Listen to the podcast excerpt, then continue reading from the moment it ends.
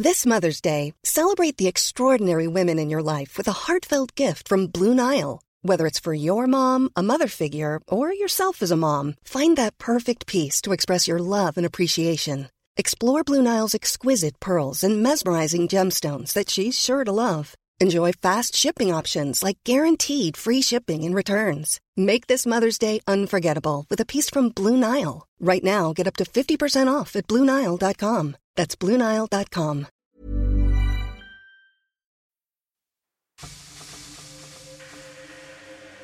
Multo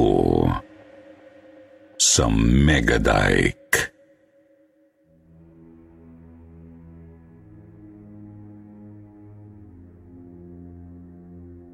Magandang araw mga kasityo bangungot. Lalong-lalo na po sa inyo, Sir Jupiter. Isa po akong big fan ng inyong YouTube channel dahil talagang namamangha ako sa bawat kwentong ina-upload ninyo. Tawagin niyo na lang po akong Ben, 28 years old, isang call center agent. Born and raised po ako sa Cebu. Pero almost six years ago, nag-decide po akong lumipat sa Manila upang dito na magtrabaho. Sakto naman na may tiyahin ako na nakatira dito kaya sa kanya muna ako tumira sa unang taon ko sa Manila. Pero nung nakapag-ipon na po ako kahit papano, bumukod na po ako sa kanya. Gusto ko rin kasi na may sarili akong lugar para na rin sa privacy ko.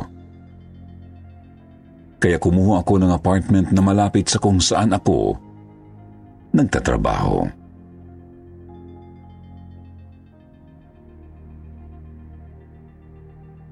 Sir Jupiter, bata pa lang ako nakakakita na ako ng mga bagay na hindi nakikita ng iba. Ika nga nila, bukas raw ang third eye ko.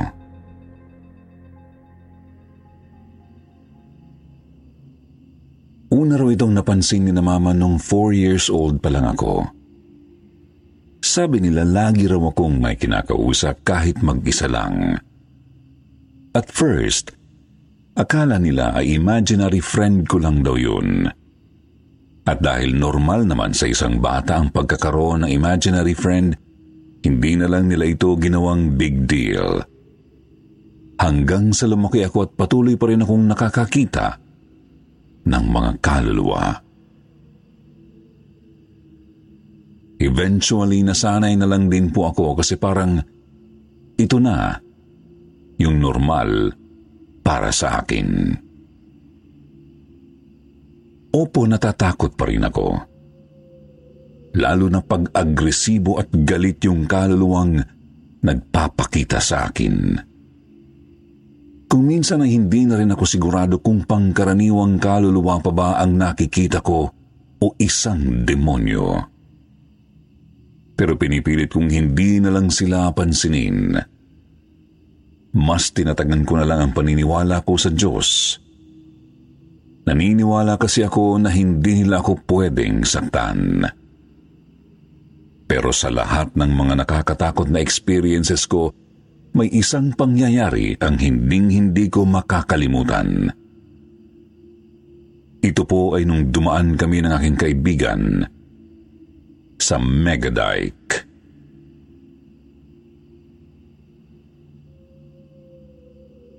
Kasama ko po noon ang kaibigan at kasamahan ko sa trabaho na si Jeff.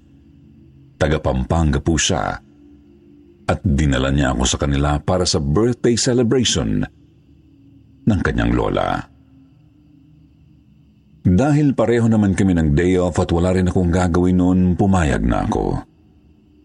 Pakiramdam ko kasi parang wala na akong buhay. Hindi na ako nakakapag-enjoy dahil trabaho at bahay lang yung routine ko. Tsaka minsan pa nga nagtatrabaho pa rin ako kahit day off ko para makapag-earn ng extra money.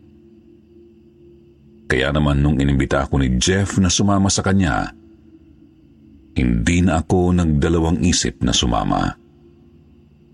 Isa pa close din naman kami dahil magkabatch kami sa training at pareho rin kami ng team na kinabibilangan.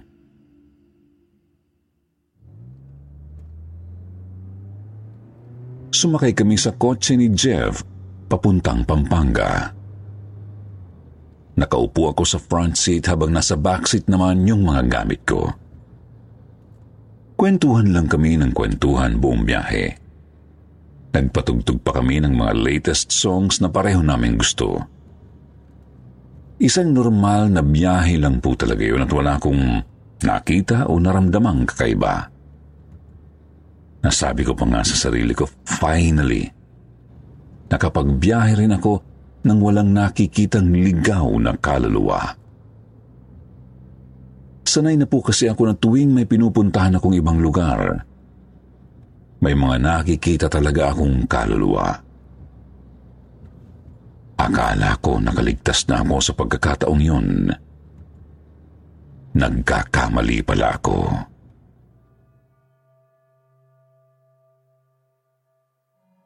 Sir Jupiter, pasado alas 9 ng gabi po nung dumaan kami sa Megadike.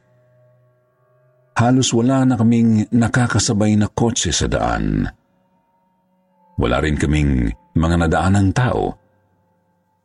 Para po sa kaalaman ng lahat, ang Megadike ay isang access road na ginawa taong 1996. Ginawa raw ito upang protektahan ang mga residente mula sa lahar at sa mga debris galing sa bunganga ng bulkan, lalong-lalo na sa panahon ng tagulan.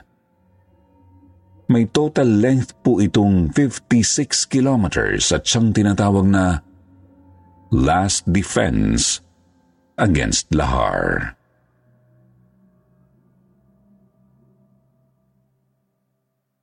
Sa nakalipas na mga taon, sari-saring kwentong katatakutan po ang kumalat tungkol sa lugar na ito. Ayon sa kwento ng ilan, marami raw mga bangkay ang basta-basta na lang itinatapon dito. May mga namatay rin daw sa hit and run, kaya naman hindi na nakakapagtaka na may mga kaluluwa na laging nagpapakita dito. Minsan raw ay biglang-bigla na lang sumusulpot mula sa kadiliman Marami na akong nabasang kwento tungkol dito at ilang horror stories na rin tungkol sa Megadike ang na-feature sa mga news program. Kaya nang sabihin ni Jeff na dadaan kami dito, hindi ko naiwasang makaramdam ng kaba. Pero hindi ko na lang sinabi sa kanya ang tungkol sa third eye ko dahil ayokong matakot siya.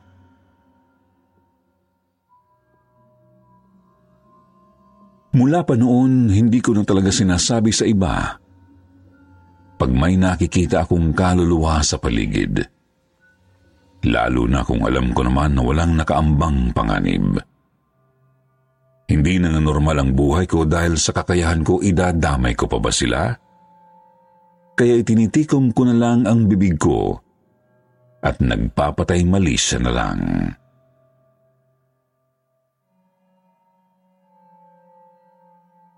Pagkadaan pa lang namin sa Megadike, mabigat na kaagad ang pakiramdam ko. Bahagya akong pinagpawisan at hindi ako mapakali. Tinanong ni Jeff kung okay lang ba ako. Napansin kasi niya na pinagpapawisan ako. Sinabi ko sa kanya na okay lang ako. Medyo pagod lang. Sa oras na yun, wala pa akong nakikitang kahit ano, Sir Jupiter. Pero ramdam na ramdam ko ang napakaraming presensya na nagpapabigat sa pakiramdam ko.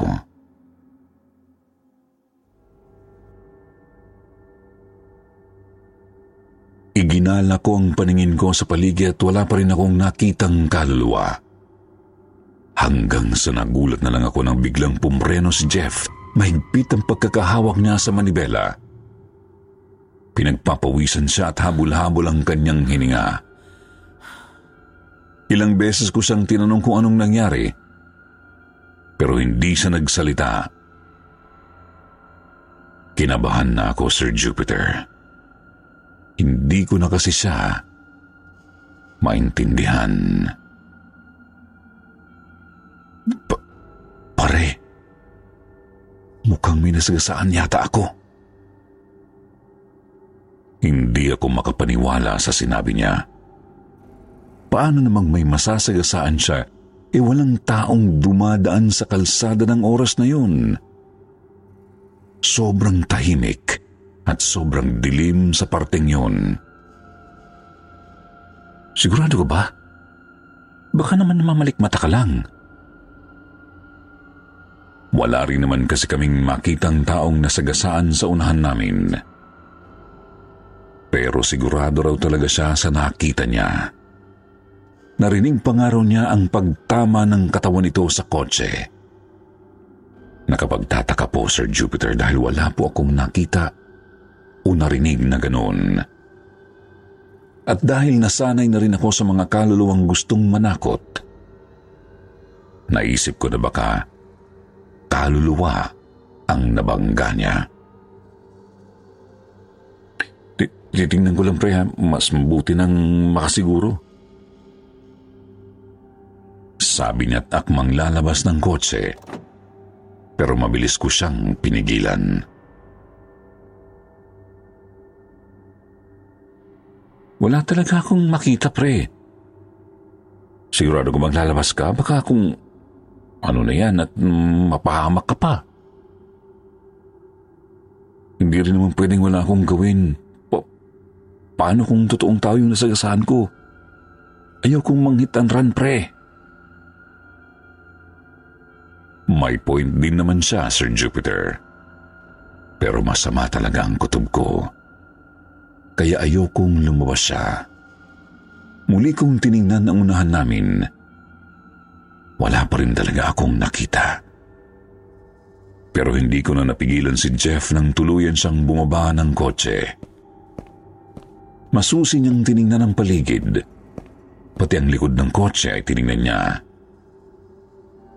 Dahil nag-aalala ako, bumaba na rin ako upang samahan siya. Sinalumong ako ng malamig na hangin at ng nakakapangilabot na katahimikan ng gabi. Bakit wala? Sigurado talaga ako sa nakita ko kanina, pre. May nasagasaan talaga ako. Magpasalamat ka na lang na walang aksidenteng nangyari. Halika na, pre. Hindi magandang pakiramdam ko rito. Mabilis na kaming pumasok sa kotse at pinagpatuloy ang biyahe. Nagtataka pa rin si Jeff sa nakita niya kanina. Pero ang sabi ko, wag na lang niyang isipin yun. Pero laking gulat ko po sa nakita ko nung mahagip ng paningin ko ang rear view mirror. Nakaupo sa likod namin ang isang maputlang lalaki. Kulay puti ang kanyang suot. May naglalabasang dugo sa kanyang bibig at may napakalaking sugat sa kanyang mukha. Wala akong mabasang ekspresyon sa kanyang mukha. Huminga ako ng malalim at nagiwas ng tingin dahil ayokong malaman niyang nakikita ko siya. Pero hindi ko rin po naiwasang tumingin ulit sa salamin. At sa pagkakataong yun, nagkasalubong na ang mga mata namin. Wala na akong kawala dahil alam na niyang Nakikita ko siya. Napansin ko ang bahagya niyang pagngiti. Palaki ito ng palaki hanggang sa naririnig ko na siyang humahalakak. Ako lang yata ang nakakarinig sa kanya dahil parang wala namang pakialam si Jeff. Sir Jupiter, nakakapangilabot po ang halakak niya para kung naririnig ang boses ng isang demonyo. Habang tumatawa siya ay patuloy pa rin lumalabas ang mga dugo sa kanyang bibig. Imbis na sumigaw o matakot, yumuko na lang ako at binuksan ang aking phone. Pinilit ko na lang i-distract ang sarili ko para hindi na ako makalingon pa ulit dun sa salamin.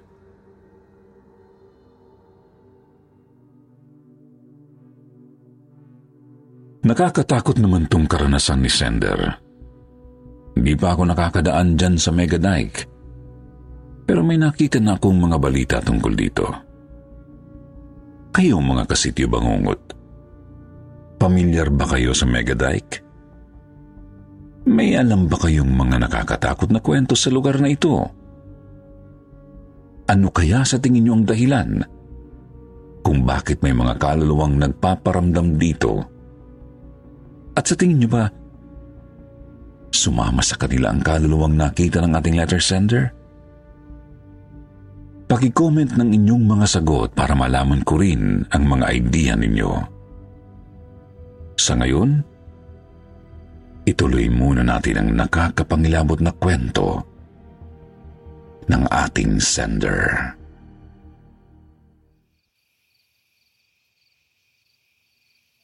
Pareho po kaming tahimik ng kaibigan kong si Jeff hanggang sa dumating kami sa bahay nila. Sinalubong kami ng mga magulang niya na sobrang bait at welcoming sa akin. Bukas pa ang birthday ng lola niya pero busy na ang lahat sa paghahanda. May mga kapitbahay pa nga silang naabutan naming tumutulong. Pati ang kanyang mga tiyahin, tiyuhin at mga pinsan ay naroon din at. Hiring for your small business? If you're not looking for professionals on LinkedIn, you're looking in the wrong place. That's like looking for your car keys in a fish tank. LinkedIn helps you hire professionals you can't find anywhere else, even those who aren't actively searching for a new job but might be open to the perfect role. In a given month, over 70% of LinkedIn users don't even visit other leading job sites. So start looking in the right place. With LinkedIn, you can hire professionals like a professional. Post your free job on linkedin.com slash people today. Everyone knows therapy is great for solving problems, but getting therapy has its own problems too, like finding the right therapist, fitting into their schedule, and of course, the cost. Well, BetterHelp can solve those problems. It's totally online and built around your schedule. It's surprisingly affordable too. Connect with a credentialed therapist by phone, video, or online chat, all from the comfort of your home. Visit betterhelp.com to learn more and save 10% on your first month. That's BetterHelp H E L P. tulong. Tulog na raw ang lola niya kaya't hindi na namin inistorbo. Kinuha naman ng papa niya ang mga gamit namin at dinala sa kwarto ni Jeff sa taas. Kami naman ay pinakain muna ng hapunan ng mama niya. Ayaw sana namin dahil busog kami at parehong hindi pa nakaka-recover sa karanasan namin. Pero mapilit talaga ang mama niya.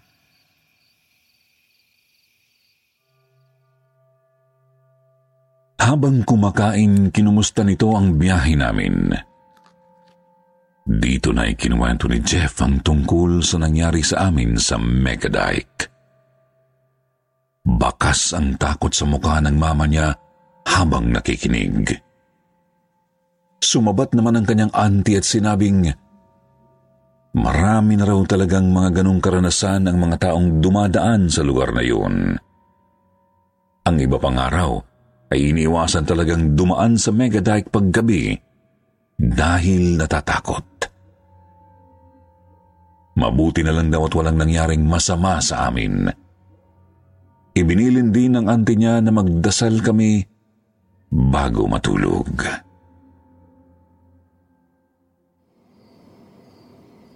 Pagkatapos mag-dinner at makipagkwentuhan sa kanyang mga kamag-anak, sabay na kaming umakyat at pumunta sa kwarto ni Jeff.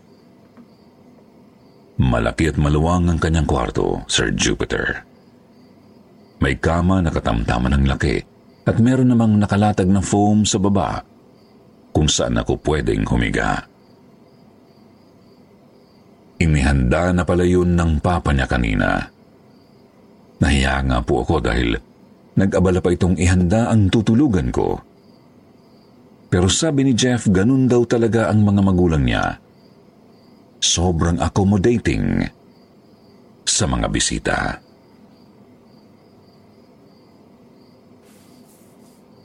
Nag-half bath muna ako at pagkatapos ay nagkwentuhan kami bago matulog.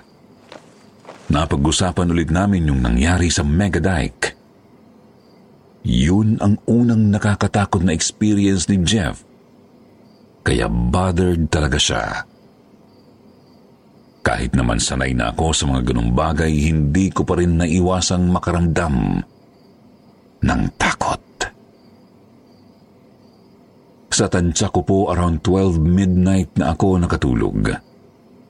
Pabaling-baling po kasi ako dahil namamahay ako. Ganon talaga ako pag natutulog sa ibang bahay.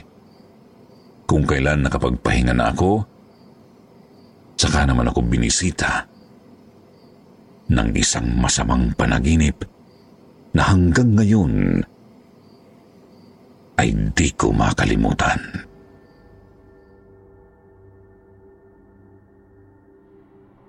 Sa panaginip ko, nasa loob rin ako ng kwarto ni Jeff. Narinig ko ang isang malalakas na katok sa pintuan na parang nagmamadali. Sa sobrang lakas ng pagkatok parang masisira na ang pintuan. Lumingon ako sa kaibigan kong mahimbing pa rin natutulog. Nakakapagtaka na hindi man lang siya nagising sa sobrang ingay ng kumakatok. Sino yan? Pupungas-pungas kong tanong habang dahan-dahang tumatayo. Wala akong nakuhang sagot. Patuloy lang ito sa pagkatok. Walang tigil. Palakas ng palakas. Medyo kinabahan na ako kasi baka may emergency kaya ganun na lang ito kung mambulabog. Binuksan ko ang pintuan. Pero wala akong nakitang kahit ano o sino sa labas. Pitch black po, Sir Jupiter. Nakakapagtaka. Pero sa gitna ng dilim, naririnig ko ang tunog ng isang kadena. Doon na po ako binundol ng kaba. Alam ko kasing may something weird na sa point na yun. Isasara ko na sana ang pintuan nang biglang sumulpot sa harap ko ang isang lalaki. Nakadilat ang kanyang mga mataan parang nabiyak ang muka. Bukas ang kanyang bibig kung saan nagsilabasan ang maraming dugo. Kapansin-pansin rin po na nakakadena ang kanyang mga paa. Kung hindi ako nagkakamali, parang siya rin yung nakita ko sa kotse ni Jeff.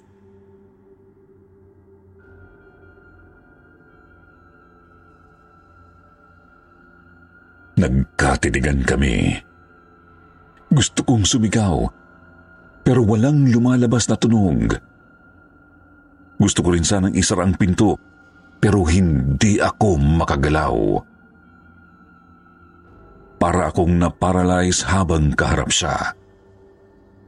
At laking gulat ko po nang basta na lang niya akong inabot at walang ano-ano'y sinakal ako. Sinubukan ko siyang labanan sa abot ng makakaya ko pero mas malakas siya sa akin. Sobrang lamig ng kanyang mga kamay at nakasusulasok ang nabubulok niyang amoy. Napansin ko rin habang tumatagal ay nagiging kulay itim ang kanyang muka at pulang-pula naman ang kanyang mga mata. Hirap na hirap na akong huminga sa point na yun. Naisip ko na baka ito na ang katapusan ko at mamamatay na lang ako ng walang kalaban-laban. Buong buhay ko ay nakakakita na ako ng mga multo pero ni minsan ay wala silang nagawa upang saktan ako. Hanggang pagpaparamdam at pananakot lang sila kaya't hindi ko inasahan na darating ang araw na malalagay ako sa bingit ng kamatayan dahil sa isang kaluluwa. Kung kailan halos maputulan na ako ng hininga, saka naman naputol ang panaginip ko. Napabalikwas ako ng bangon habang hinahabol ang aking paghinga.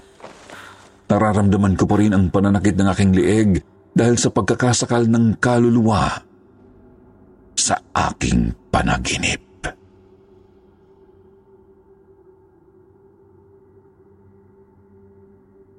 Bigla ko namang narinig ang nahihirapang boses ni Jeff. At nang lingunin ko siya, nakita kong binabangungot rin po siya habang sinasakal ang sarili. Sobra po akong nagpanik sa aking nakita, Sir Jupiter. Kaya naman mabilis akong tumayo at ginising siya. Tinapik siya ng sobrang lakas, paulit-ulit, pero hindi pa rin siya natinag. Pinagpapawisan na siya at pilit na nagmamakaawa. Hindi ako tumigil sa paggising sa kanya at sinabayan ko rin ng dasal sa Panginoon. Takot na takot na ako noon. Hindi ko na alam kung anong gagawin ko. Mas lalo lang po akong nagimbal nang makarinig ako ng tunog ng kadena.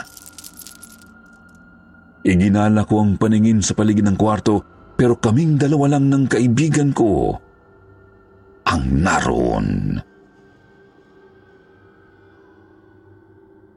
Paulit-ulit kong tinampal ang mukha niya at mas nilakasan ko rin ang pagtapik sa kanya hanggang sa tuluyan na nga siyang nagising. Hinihingal siya at umiiyak. Matagal siyang hindi nakapagsalita at parang pinuproseso pa ng kanyang isip ang nangyari.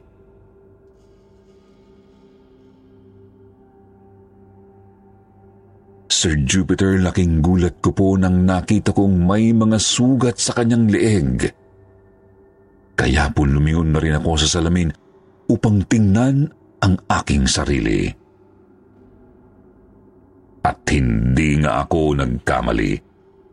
May mga sugat rin sa aking lieg kagaya kay Jeff. Nang sa wakas ay nakapagsalita na siya, tinanong ko siya kung ano ang nangyari. Sir Jupiter, parehong pareho kami ng napanaginipan. Meron daw kumakatok ng sobrang lakas, parang masisira na ang pintuan. Nung binuksan niya ang pintuan, wala siyang nakitang tao. Pero nang isasara na sana niya ito tsaka naman nagpakita sa kanya ang parehong multo na nakita ko sa panaginip ko. Nakakadena rin ang kanyang mga paa, sabi ni Jeff. Ang multong ito rin daw ang nasagasaan niya sa Megadike. Hindi raw siya pwedeng magkamali dahil alalang-alala daw niya ang nakakadenang mga paa nito. Sa totoo lang po, hindi ko alam kung paano ko i-explain ang nangyari. Unang pumasok sa isip ko, sumama sa amin ang isang ligaw na kaluluwa mula sa Megadike. Pero hindi ko rin alam kung bakit gusto niya kaming saktan sa panaginip. Posible na hindi lang siya isang pangkaraniwang kaluluwa, kundi isang demonyo. Muli kong naalala ang sinabi ng auntie ni Jeff habang nagdi-dinner kami. Kabilin-bilinan niya na magdasal kami bago matulog. Bagay na hindi namin ginawa. Kaya siguro matagumpay na napasok ng isang masamang nilalang ang panaginip namin. Sa kabila nito, thankful pa rin kami dahil hindi ito nagtagumpay sa kagustuhan nitong saktan kami.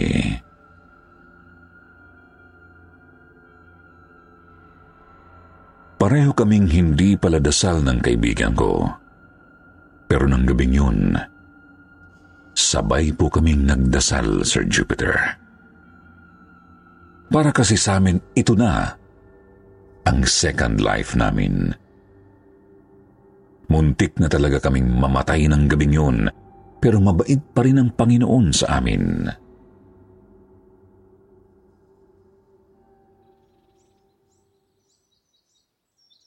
Kinabukasan, after ng birthday celebration ng lola ni Jeff, pumunta kami sa simbahan bago umuwi ng Maynila.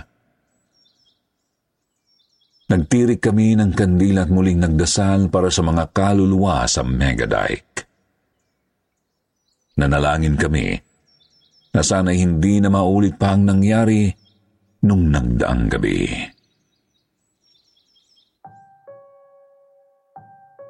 Sir Jupiter, pitong buwan na po ang nakakalipas mula nung nangyari ang karanasang ito. Pero masasabi kong isa po ito sa mga true horror experiences na hinding-hindi ko makakalimutan. Hindi ko na po muling nakita pa ang multo ng lalaking nakakadena. Pero dahil bukas ang third eye ko, palagi pa rin po akong nakakakita ng mga ligaw na kaluluwa. Wala silang pinipiling oras, lugar o pagkakataon. Sa totoo lang, marami pa akong mga nakakatakot na karanasan na gusto kong i-share sa inyo in the future. Pag nagkaroon po ako ng time, muli po akong magsishare dito sa channel ninyo. Para sa lahat ng mga nakikinig ngayon, ang masasabi ko lang po maraming misteryo ang mundo natin na mahirap ipaliwanag. May mga nakakatakot na bagay na kung minsan na hindi talaga natin maiiwasan. Pero huwag nating kakalimutang magdasal at patuloy na pagtibayin ang ating paniniwala sa Diyos. God bless po sa ating lahat.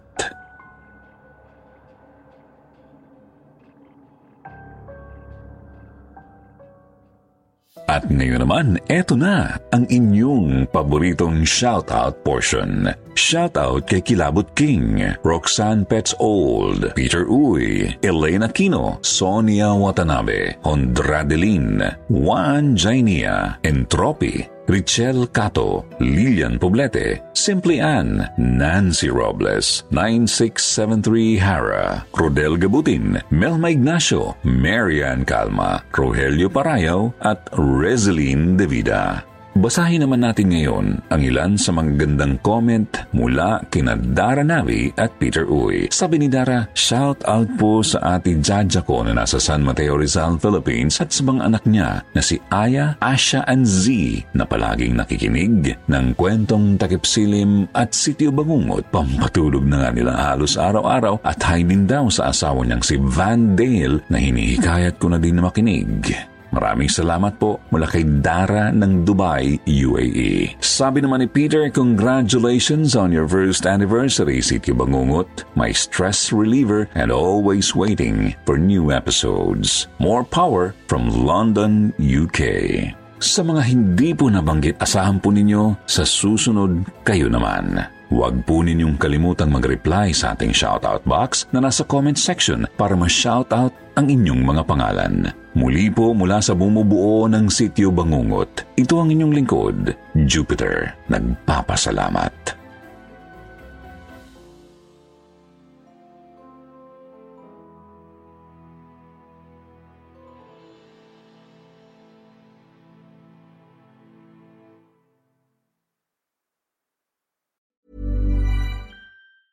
Planning for your next trip? Elevate your travel style with Quince. Quince has all the jet setting essentials you'll want for your next getaway, like European linen, premium luggage options, buttery soft Italian leather bags, and so much more. And is all priced at 50 to 80% less than similar brands. Plus, Quince only works with factories that use safe and ethical manufacturing practices. Pack your bags with high-quality essentials you'll be wearing for vacations to come with Quince. Go to quince.com slash pack for free shipping and 365-day returns.